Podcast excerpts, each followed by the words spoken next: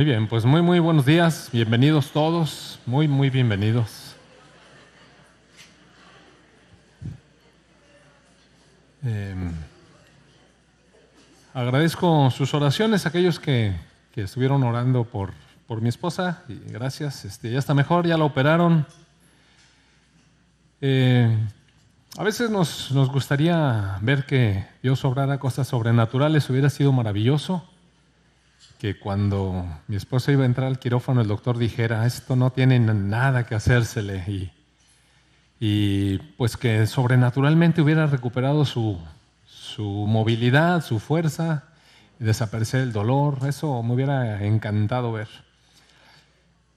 Pero también es importante ver cómo Dios nos enseña cosas a través de circunstancias. Ahora que, que mi esposa está con su mano muy limitada, pues obviamente la mano derecha, imagínense, y mi esposa, una experta en la cocina, imagínense. Entonces, bueno, este, hemos, a, hemos aprendido varias cosas. Ella ha ido aprendiendo paciencia y, y, me ha tenido que tener paciencia. Y yo he aprendido a ayudar, ¿no? ¿Se acuerdan que yo decía que el don de servicio no, no funcionaba mucho? Pero bueno, mire, he tendido la cama, trapeado, planchado, barrido, lavado. ¿Qué pasó? Bueno, no tanto, exageré. Pero, pero he planchado, digo no, planchado no. Eh, bueno, la cama se hace así, ¿no? Y algunas cosas de servicio eh, le he ayudado y, me he metido un poco a la cocina. En fin, amados hermanos, nos ha servido, mire, eh, nos, sirve para, para tenernos paciencia unos a otros, e involucrarnos, ayudarnos, amarnos manifestaciones pues, de paciencia, porque yo también tengo que tener paciencia con ella, que no puede hacer las cosas como normalmente las hace y, y todo, ¿no? Pues desde bañarse y vestirse batalló mucho. Entonces ha sido bonito, es un tiempo de donde estamos pues eh, delante del Señor viendo qué, qué necesitamos aprender. En todas las cosas Dios nos enseña. Y un poco a lo mejor de eso voy a hablar hoy. Vamos a... Entonces les agradezco, muchas gracias. Mi esposa está bien, Nada más que ayer salimos un ratito en la noche y le dolió la mano, se le hinchó más, entonces decidió mejor guardar reposo hoy. Les manda saludos a todos. Gracias. Y eh, vamos a orar. Padre bueno, te damos gracias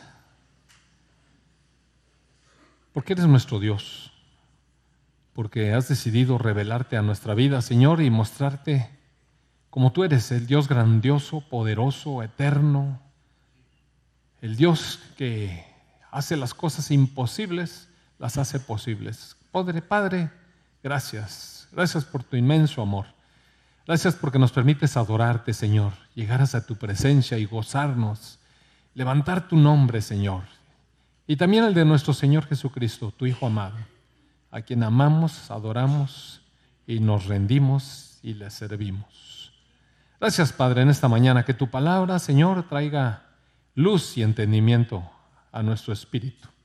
En el nombre de tu Hijo Jesús. Amén.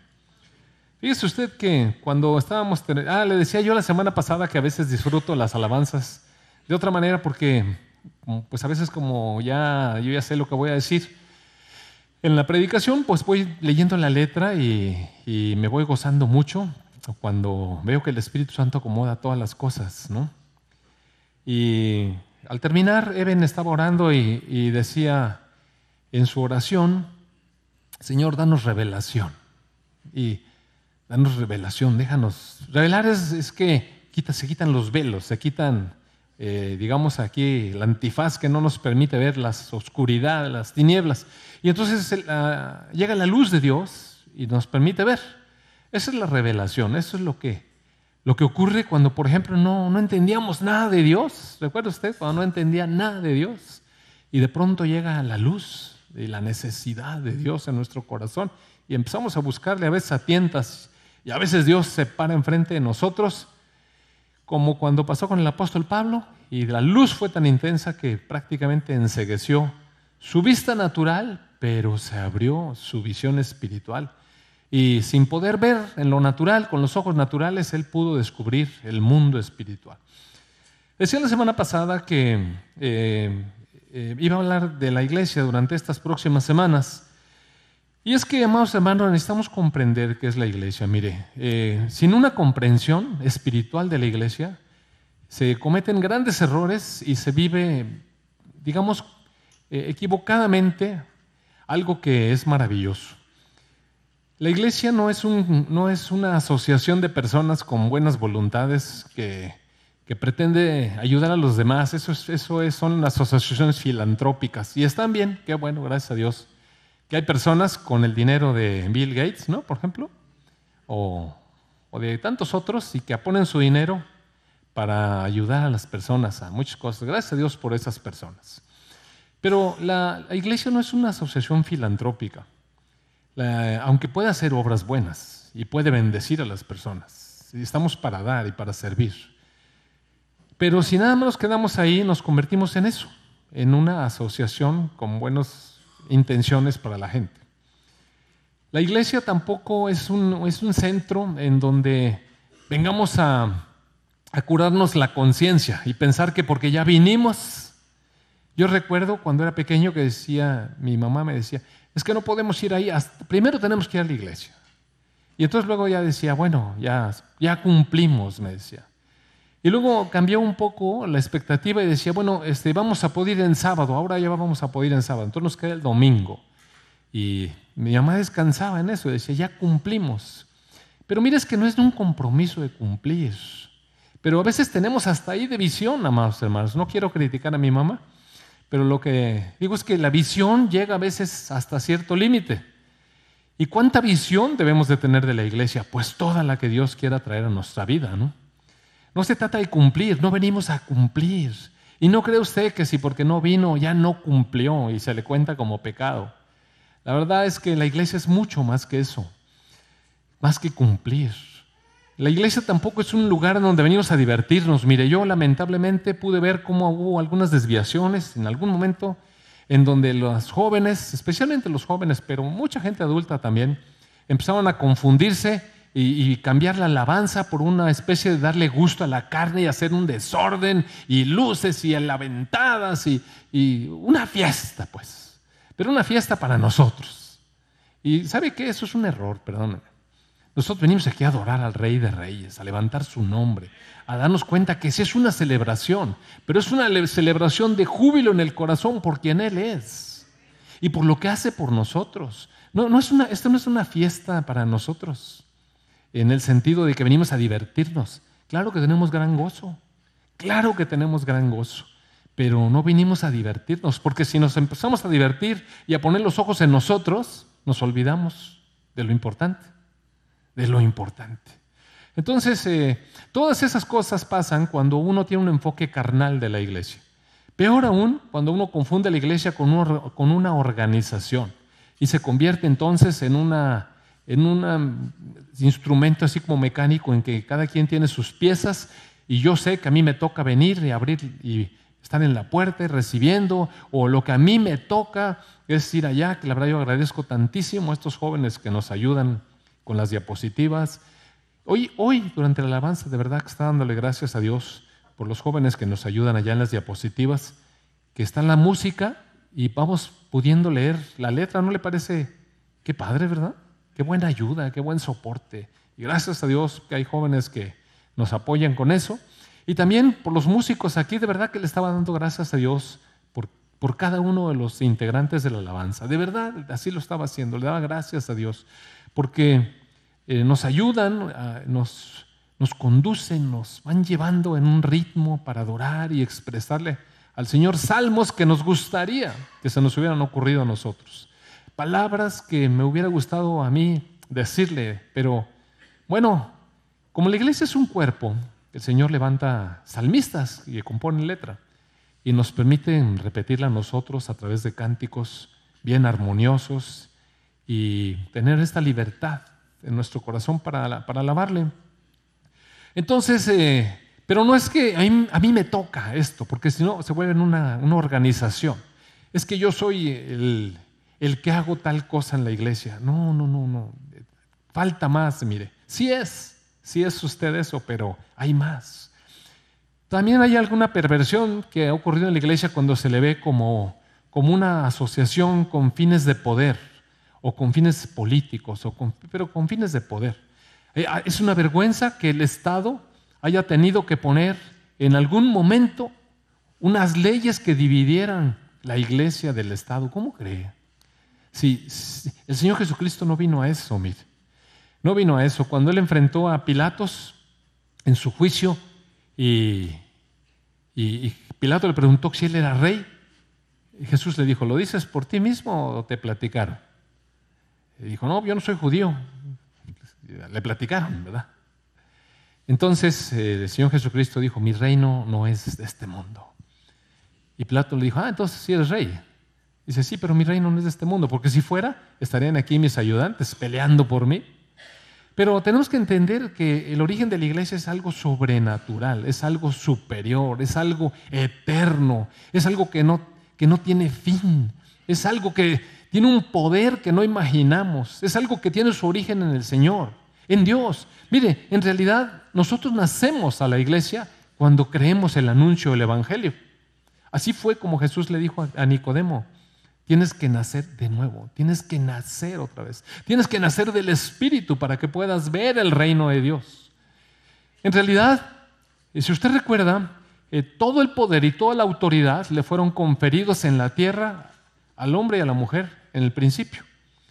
Pero por causa del pecado, el enemigo le arrebató esa autoridad. Le arrebató. Cuando el Señor Jesucristo vivía aquí en la tierra, dijo, el príncipe de este mundo, reconociendo que, que Satanás se ilegítimamente o abusivamente le arrebató la autoridad que Dios le concedió al hombre. Y desde entonces es un caos lo que vivimos aquí en la tierra, mire. Vivimos cosas que no nos agradan, pero pues es producto de, esa participación y de la siembra de la carne en, nuestras vidas. Pero en realidad eh, Dios quiere restaurar nuevamente su gobierno, su autoridad, su señorío eh, en la tierra y nos usa a nosotros, a las personas. Por eso vino a rescatarnos. La, iglesia está conformada por personas, pero tiene un origen sobrenatural. Viene de Dios, pero solamente se revela de manera sobrenatural a las personas sobrenaturales, a las personas espirituales. Si no alcanzamos a ver la iglesia, pues sentimos que venimos aquí a un lugar, a un templo, sentimos que formamos parte de una organización. Peor aún, nos equivocamos y empezamos a tratar de hacer uso de la organización para ganar canonjías en este mundo y el reino de Dios no es de este mundo actualmente. Aunque el Señor Jesucristo va a recuperar el gobierno del mundo y va a establecer su reino, y no tarda tanto, mire, no tarda tanto, pero mientras tanto, la iglesia es el restablecimiento de la autoridad de Dios en las personas. Nosotros somos diferentes de las demás personas. ¿Por qué? Porque reconocemos la autoridad la soberanía, el gobierno de Dios en nuestras vidas. Por eso somos diferentes. No porque seamos mejores, sino porque la revelación de Dios llegó a nosotros, haciéndonos ver a quién se estábamos sirviendo antes de servir a Dios y ahora a quién servimos. Entonces, toda esta cuestión tiene que ver con revelación y tiene que ver con haber nacido de nuevo. Nosotros nacimos otra vez, ya no somos los que éramos antes, nacimos de nuevo. Y por haber nacido el Espíritu, ahora podemos comprender los secretos espirituales.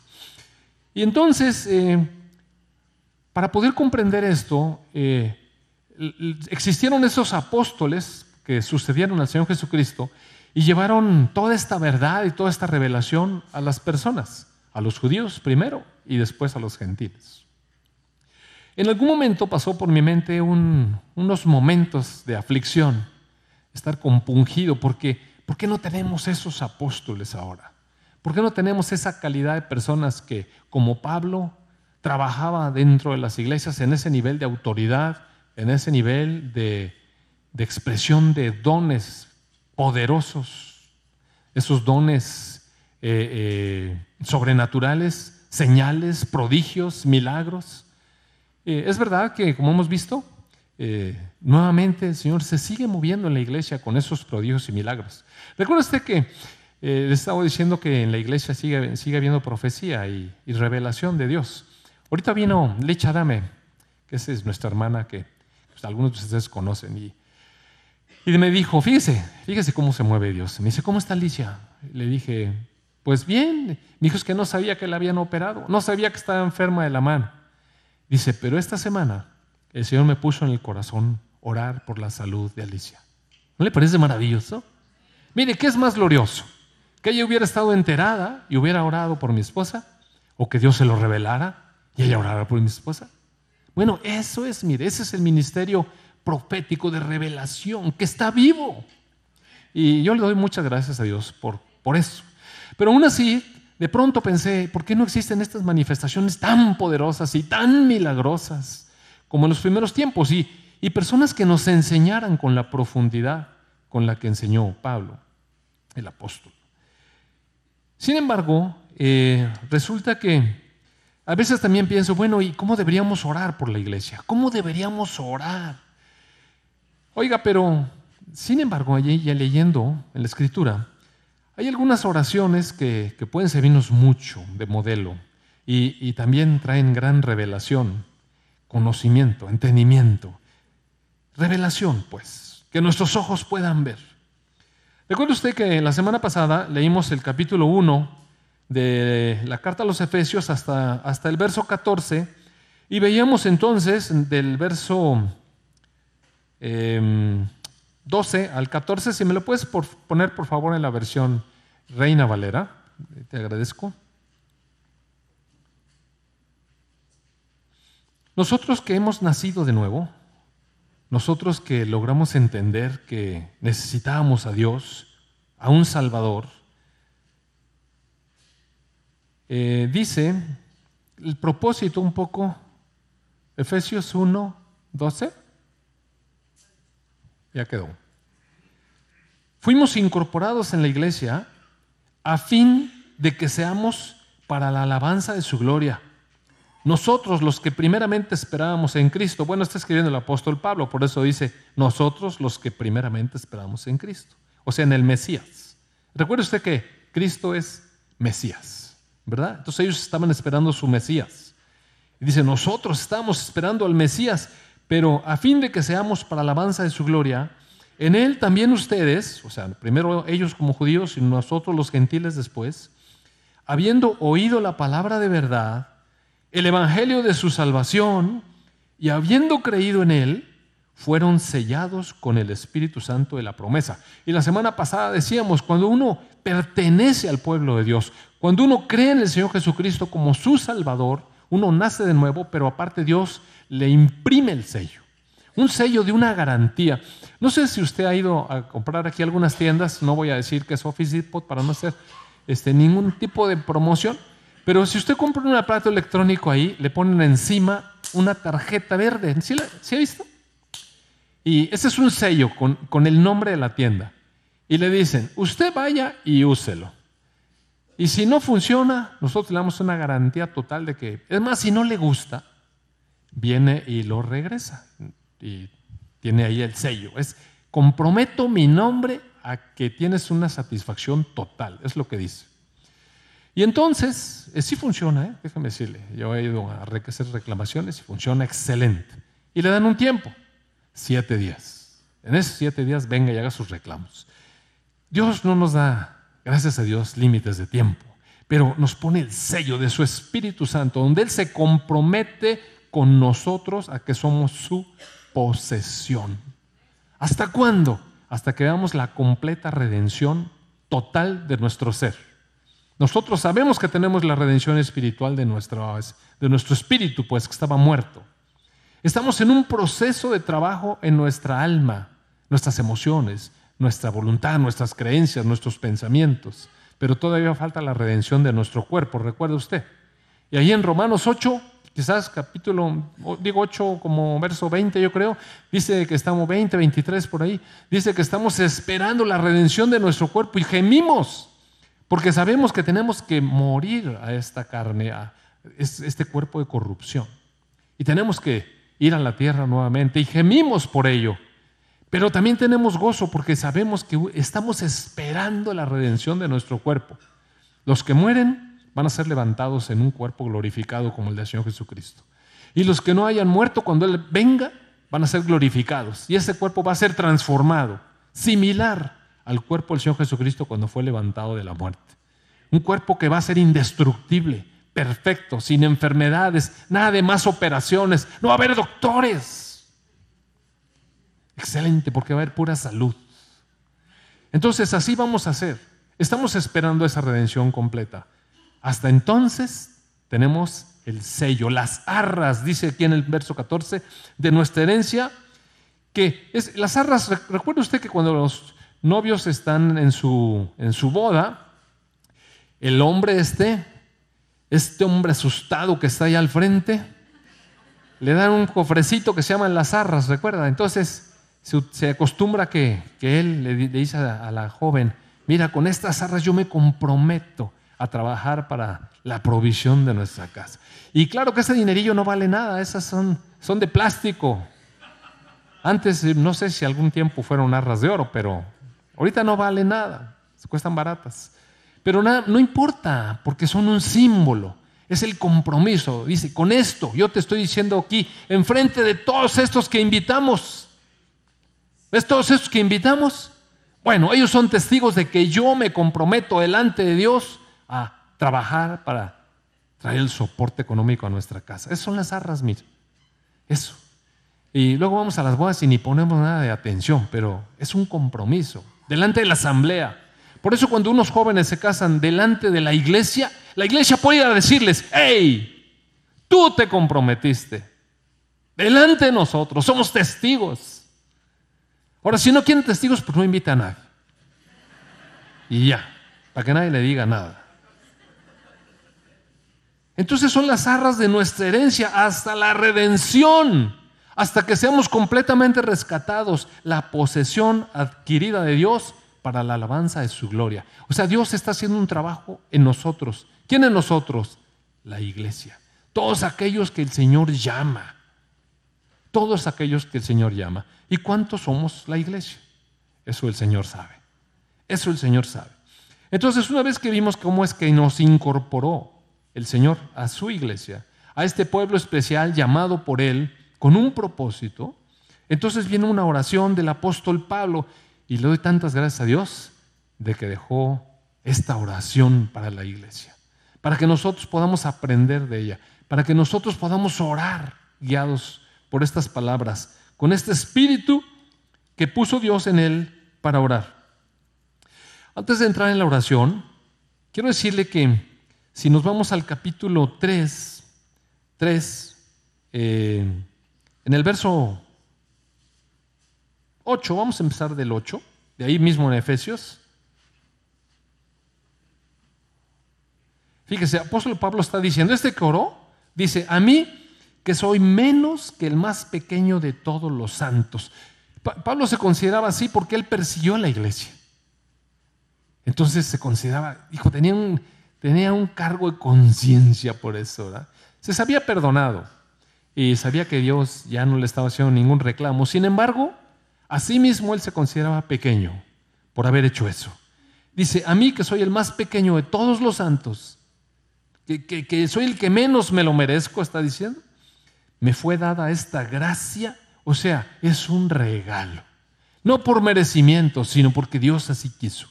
Esta gracia de anunciar entre los gentiles, o sea, en, todo, en todos nosotros, el Evangelio de las inescrutables riquezas de Cristo. Mire, nuestro Señor Jesucristo tiene unas riquezas, amados hermanos, que no se pueden describir. Es más, son tan misteriosas que, es como cuando estas personas que se dedican, como los arqueólogos que andan ahí buscando, ¿verdad? Es difícil de, de encontrar cuántas riquezas tiene el Señor Jesucristo, pero tiene muchísimas, muchísimas riquezas. Y vamos a lo mejor a ver poco a poco cuáles son. Bueno, dice Pablo que él tuvo la gracia de Dios para compartir el Evangelio entre los, entre los gentiles, para aclarar a todos cuál es la dispensación del misterio escondido desde los siglos en Dios que creó todas las cosas. Mire, una dispensación es un, es un tiempo, es una era, es un, es un mover dentro de la historia.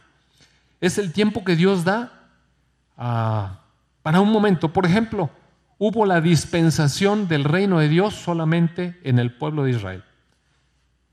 Cuando no existía la iglesia, antes el reino de Dios solamente se expresaba a través de Israel y era la dispensación del reino a través de los judíos. Pero cuando llegó el tiempo señalado, Dios quiso incorporar al resto de la humanidad.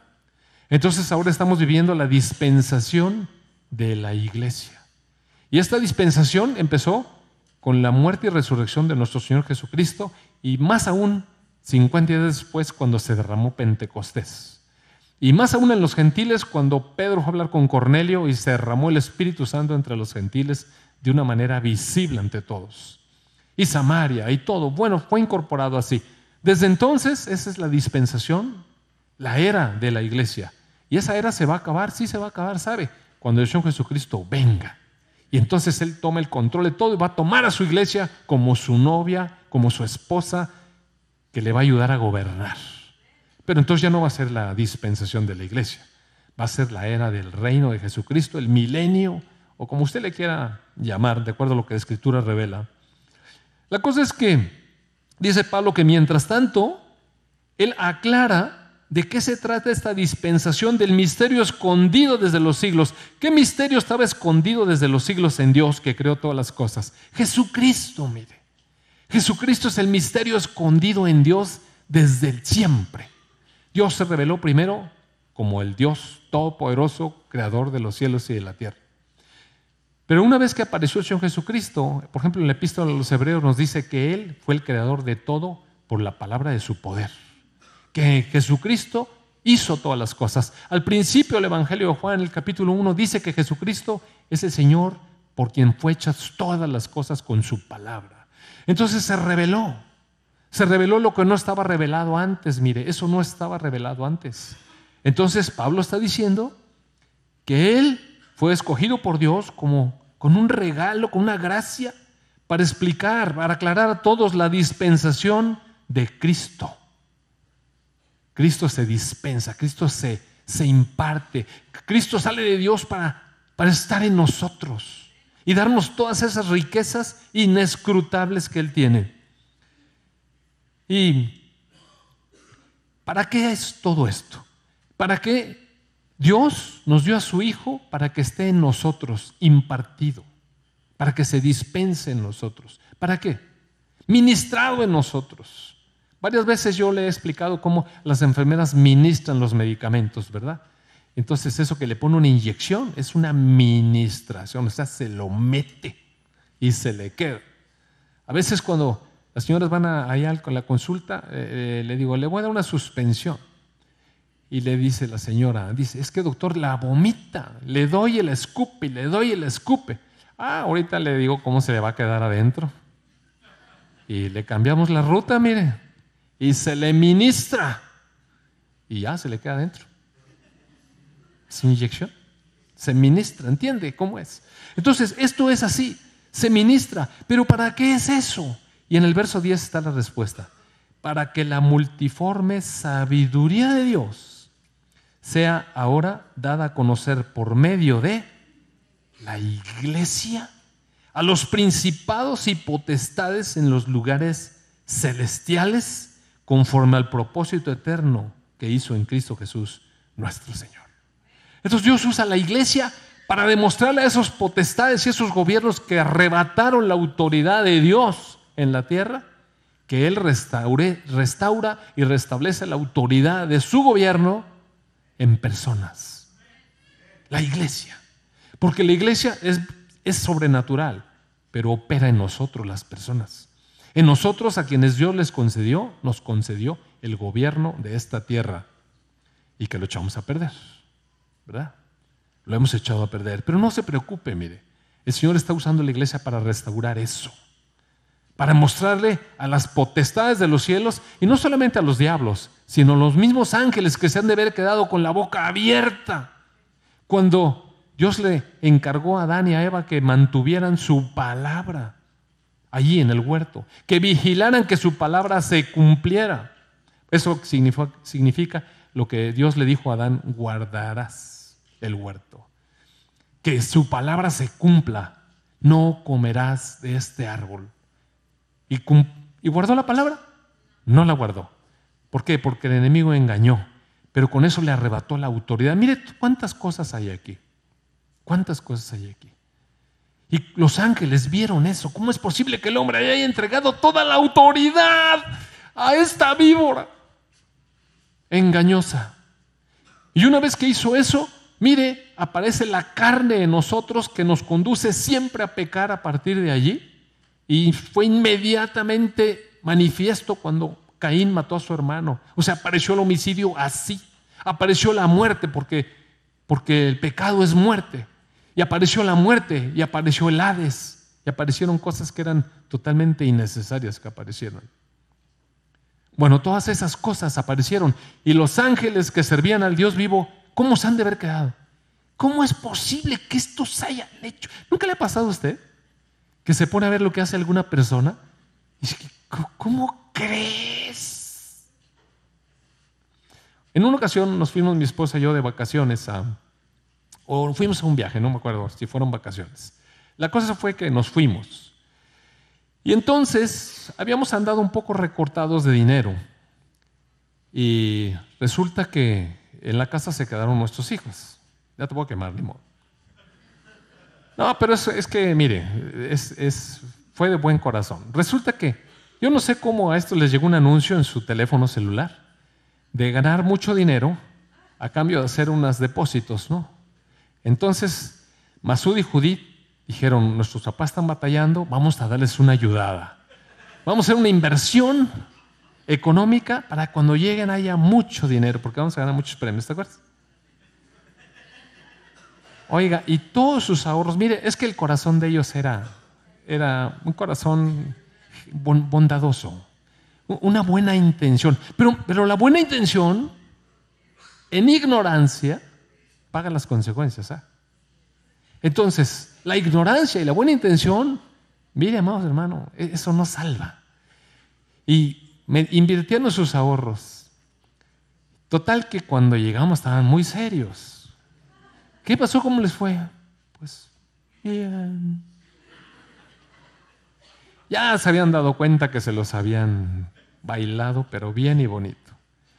Eran todo lo que ellos tenían de dinero, que lo invirtieron para que sus papis pudieran salir de su situación. Y claro que cuando me dijeron, pues estaba yo a punto de explotar en cólera, ¿verdad? Pero dije, ¿cómo es posible? ¿Cómo crees? Así, los ángeles. ¿Cómo, ¿Cómo crees? ¿A cambio de sabiduría? ¿A cambio de que el, fruto del árbol se volvió agradable a los ojos, a la vista, deseable para comer. ¿Cómo crees? Mira todo lo que perdiste, mira lo que pasó. Bueno, los ángeles siervos, mensajeros de Dios, los ángeles buenos, los ángeles de luz, se quedaron así. ¿Y los otros? Así como película de miedo. Pero mire, Dios usa la iglesia y Dios usa la iglesia para que su multiforme sabiduría sea dada a conocer por medio de nosotros a esos principados y potestades en los lugares celestiales. ¿Sabe qué? Dios le está mostrando a la iglesia cómo es que se hace la cosa, cómo Dios lo arregla, mire, cómo Dios lo arregla. ¿No le parece maravilloso? Bueno, este es el final de la historia. De manera que cuando nosotros entramos a la iglesia, cuando cada uno de ustedes entra a la iglesia, entra a otra dimensión, amados hermanos. No, no se trata nada más de resolver nuestras pocas problemáticas que tenemos. Mire, si es un, la verdad sí es un problema ahorita para nosotros que, que mi esposa no tenga todas sus habilidades. Y, y nos trastorna un poco algunas cuestiones. Pero no estamos en la iglesia para que Dios nos venga a arreglar nada más eso, porque si no nuestra visión es minúscula. Ahora, no estoy menospreciando que puedan orar por nosotros y mi esposa se sane. no, no quiero que se vaya a malinterpretar. Lo que estoy diciendo es que la dimensión en la que entramos cuando somos parte de la iglesia es una dimensión de la que a veces necesitamos verdaderamente que Dios nos destape los ojos. Es una dimensión eterna eterna. Es una dimensión de gran poder, como vamos a ver ahorita, mire. Es una dimensión que ni siquiera imaginamos. Por eso dice la Escritura que mucho más allá de lo que pensamos y de lo que deseamos, son cosas que Dios tiene para nosotros. No voy a regresar aquí entonces. Entonces, como Dios se ha propuesto usar a la iglesia con este propósito de restaurar nuevamente su reino aquí en la tierra, su soberanía, su poder, su autoridad. ¿Se imagina a qué estamos llamados? A expresar aquí en la tierra el gobierno de Dios. ¡Wow! El gobierno de Dios. Y mostrárselo a todas las potestades celestiales. No importa de qué bando sean. Los ángeles que abrieron la boca y dijeron, ¿cómo les pasó esto? Ahora decir, Señor, te alabamos y te adoramos, eres maravilloso Dios. Tú todo lo haces muy bien. Nada se escapa a tu poder, nada se escapa de tu sabiduría. ¿Cómo lo haces? ¿Cómo? Maravilloso Señor. Maravilloso Señor. Entonces, ahora sí, en el verso 15 del capítulo 1, si me lo puedes poner ahí, por favor. Por esta causa, por causa de, lo que Pablo está tratando de explicarles de la iglesia, de lo que Dios está haciendo con personas. Dice, por esta causa, también yo, recuerda usted que está hablando de las personas que fueron selladas con el Espíritu de Dios, a quienes se le entregaron las arras. ¿Sí? Por esta causa, porque Dios escogió esto. También yo, habiendo escuchado de su fe en el Señor Jesús y de su amor para con todos los santos, porque yo sé eso, no ceso de dar gracias por ustedes, haciendo memoria de ustedes en mis oraciones. ¿Y por qué da gracias el apóstol Pablo? ¿Y por qué hace memoria de los creyentes, de los que hemos obedecido al Evangelio? Dice, para que el Dios de nuestro Señor Jesucristo, ¿qué es lo que pide? Mire, ¿cómo se ora? Para que el Dios de nuestro Señor Jesucristo, el Padre de gloria, les dé espíritu de sabiduría y de revelación en el conocimiento de Él. Es una oración de que cada uno de nosotros pueda tener una comprensión más allá de lo que es la mente y la inteligencia humana. Es sabiduría de lo alto, mire. Un conocimiento superior, un conocimiento que no pertenece a estas personas. En algún, creo que está en Colosenses, eh, o no me acuerdo dónde está ahorita, este, en donde Pablo dice, si hubieran ustedes conocido quién era, el Señor Jesucristo, no lo hubieran crucificado. Pero porque no lo vieron, porque no lo conocieron, porque estaban ciegos, porque no había revelación, por eso lo crucificaron. Pero todo estaba planeado. Todo estaba planeado. Nada se escapó del control soberano de nuestro Dios eterno. La cuestión está en que el apóstol Pablo dice que nuestro Padre que el Dios de nuestro Señor Jesucristo, el Padre de la Gloria, les dé espíritu de sabiduría y de revelación en el conocimiento de Él. Y aquí voy a hablar un poquito de esta, de esta pequeña palabrita que dice espíritu. Fíjese usted que en esta versión, Reina Valera, la palabra espíritu de sabiduría está con minúscula. Y yo revisé las otras eh, traducciones que tiene Reina Valera. Hay una traducción que se llama contemporánea hay otra traducción Reina Valera que se llama versión 95 y todas las veces la traduce igual. Espíritu de sabiduría con minúscula. Cuando uno lee otras traducciones, como la nueva traducción viviente, o Dios habla hoy, o la traducción en lenguaje actual, y otras traducciones, dice, el Espíritu Santo traiga sabiduría espiritual. Y lo escribe con mayúscula o que el Espíritu les dé sabiduría espiritual y pone espíritu con mayúscula como tratándose del Espíritu Santo. Pero independientemente, mire, para no hacernos muchas bolas, independientemente que sea con mayúscula o con minúscula, ¿dónde debemos recibir nosotros esta revelación, esta comprensión, esta sabiduría y este entendimiento? ¿En esta cabeza? No, mire, en esta cabeza no sino en nuestro espíritu. Porque nuestro espíritu es el espíritu eterno despertado por el Señor Jesucristo. Recuerde usted, yo les doy vida eterna. Y esa vida reside en nuestro espíritu. Porque nuestro cuerpo, con estos pensamientos, va a ir a la tierra, amados hermanos. Así es que la sabiduría de Dios tiene que llegar a nuestro espíritu para que sea eterna. Ahí es donde, donde necesitamos ver.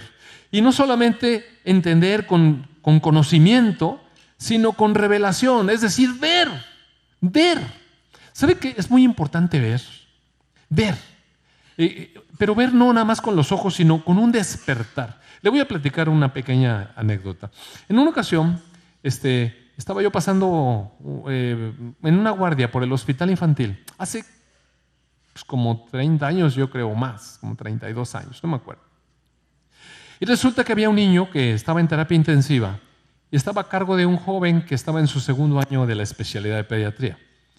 Y entonces este joven lo estaba viendo ahí y yo vi al niño y le dije, ¿y qué tiene? Y me dijo, no sé, doctor, ¿cómo no vas a saber? Le dije, a ver, dime qué es lo que le pasa. Y entonces él me empezó a decir, es que se le bajó la presión y se le puso la piel toda fría y está sudando y casi no se puede mover, está medio, medio semi-inconsciente y ya casi no orina. A ver, ¿cuántos doctores hay aquí? Ricardo y Ámbar y no sé quién es más. ¿Qué es eso? Un estado de choque, ¿verdad? Pero es muy fácil si uno lo ha visto. Si uno ha visto, eso es un estado de choque, nada más lo ve y dice, ah, es un choque. Pero este joven, aunque tenía todos los elementos, en realidad nunca lo había visto. Se lo sabía en la escuela. Mire, él sabía, porque lo tenía apuntado ahí, pero nunca lo había visto. Tenía todo el, este rompecabezas con todas las piezas y no sabía cómo armarlo. Y le dije, ¿sí sabe lo que es el estado de choque? Y dice, ah, bueno, ¿sabe qué se llama eso? Revelación, mire. Así es como cuando Dios nos muestra algo que no podíamos ver.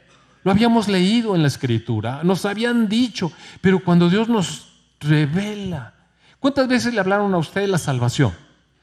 Y es que los cristianos y los no, y uno empieza a oír un chorro de cosas y dice, bueno, ¿qué, es esa diferencia que traen estos? Que hasta en las películas de Hollywood dice que nacen de nuevo. Y, pues, ¿qué es eso? ¿Qué es nacer de nuevo? ¿Qué es nacer de nuevo? Y uno no lo comprende hasta que nace de nuevo y dice, ah, ¿cierto o no? Bueno, eso se llama revelación. Revelación. Entonces, el apóstol está orando para que el Padre de Gloria, el Padre de nuestro Señor Jesucristo, nos conceda ese espíritu que pueda conocer y que pueda ver a Dios, que pueda verlo. Pero obviamente no con estos ojos, sino alumbrando los ojos de su entendimiento. ¿Qué ojos son los ojos del entendimiento? Pues los ojos del corazón, mire, porque dice, dice que los puros de corazón verán a Dios. Ve, ahí están las cosas, mire. Ahí están las cosas. Y es el, son los ojos del corazón que se alumbran cuando Dios trae revelación. ¿Para qué? Para que sepamos varias cosas. ¿Qué es lo que necesitamos saber? ¿Cuál es la esperanza a la que Él nos ha llamado? ¿Cuáles son las riquezas de la gloria de su herencia en los santos? ¿Y cuál es la supereminente grandeza de su poder para con nosotros, los que creemos, según la operación del poder de su fuerza? Necesitamos... A ver, ¿usted le entiende? La verdad, si la lee rápido, ¿le entiende? Mire, muchas veces yo le he leído, pero muchas veces. Lo leí muchas veces. Es más, es una oración que me gusta. Y muchas veces la oré. Y, pero si no tenemos la revelación, la volvemos a leer rápido. Señor, Alumbra los ojos de mi entendimiento para que sepa cuál es la esperanza en la que me has llamado y cuáles son las riquezas de la gloria de tu herencia en los santos y cuál es la supereminente grandeza de tu poder para con nosotros los que creemos según la operación del poder de tu fuerza. Amén. Muy bien. ¿Y luego? ¿A poco no necesitamos revelación, amados hermanos? Entonces, mire, será muy bueno que oremos toda esta semana, toda esta semana para que Dios nos conceda esa revelación. Porque podría hablar muchas cosas y estoy considerando si continúo, si continúo profundizando, pero es que de nada sirve hablar, de nada sirve un discurso, de nada sirve una predicación si no viene con revelación y entendimiento de Dios. Entonces quizás, quizás, ahí me detenga, para que nos comprometamos todos como iglesia a orar. A orar, Señor, pero que, mire, tiene que salir así del corazón. Como esta cancioncita que este, a mí me parecía medio infantil, la había escuchado un par de veces y, y no, así no del todo me agradaba. Pero hoy la escuché con, de otra manera. Y, no canto por cantar. ¿Cómo es eso? Ándale así. Bueno, la tonadita, ¿no? Pero dice cosas interesantes. A ver, dame la letra. No, pues ven, no oigo nada. Y esos son los de la alabanza. Pues, ¿cómo me la vamos a nosotros?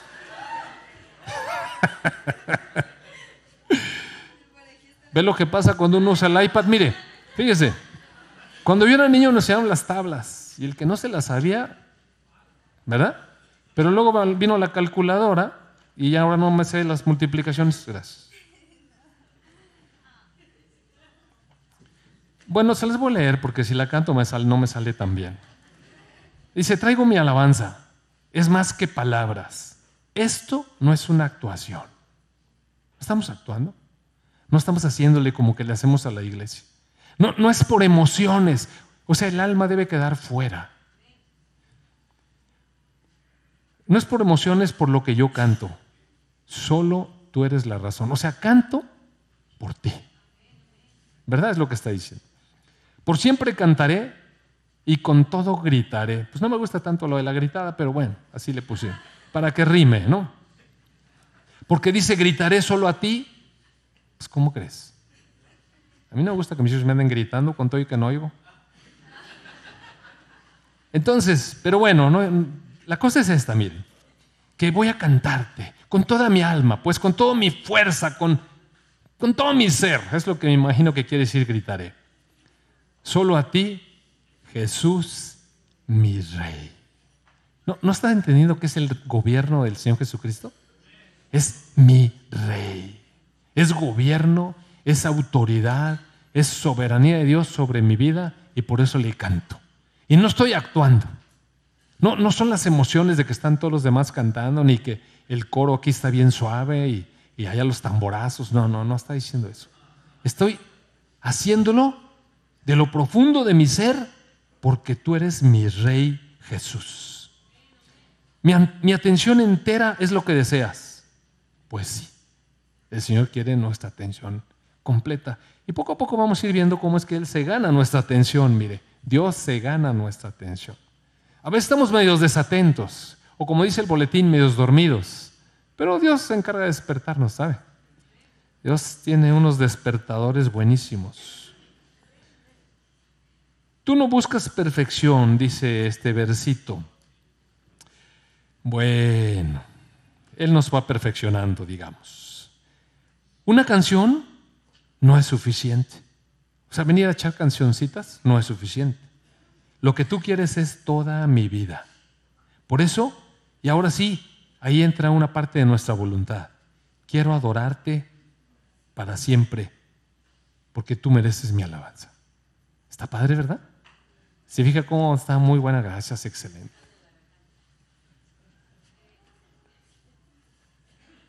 Entonces cobró una nueva dimensión. Por eso les decía que yo disfruto las alabanzas de otra manera. Y, pero ¿qué tal que sí queremos? ¿Qué tal que, que realmente nos disponemos de corazón a que el Señor nos revele cosas? Porque sabe una cosa, ¿para qué le quiere uno revelar algo a alguien si no le interesa? Le voy a platicar. Hace años pero un montón de años. Bueno, yo me acababa de convertir, entonces, ¿usted sabe cómo tiene uno un cierto gozo especial cuando uno recién se acaba de convertir? Bueno, le quiere platicar a todos, mire. Entonces, yo creo que tenía unos poquitos semanas de haberme convertido. Y resulta que una persona me pidió que si podía ir a ver a su hijo a su casa. Entonces, bueno, en aquellos tiempos se podía ir a, la, a visitas a domicilio y aparte tenía tiempo para ir a domicilio. Total fui. Y lo revisé, tenía fiebre, ya le dije que tenía ahí las anginas enfermas. Le hice la receta, pero cuando terminó, de pronto este, yo vi la oportunidad de compartirles el Evangelio.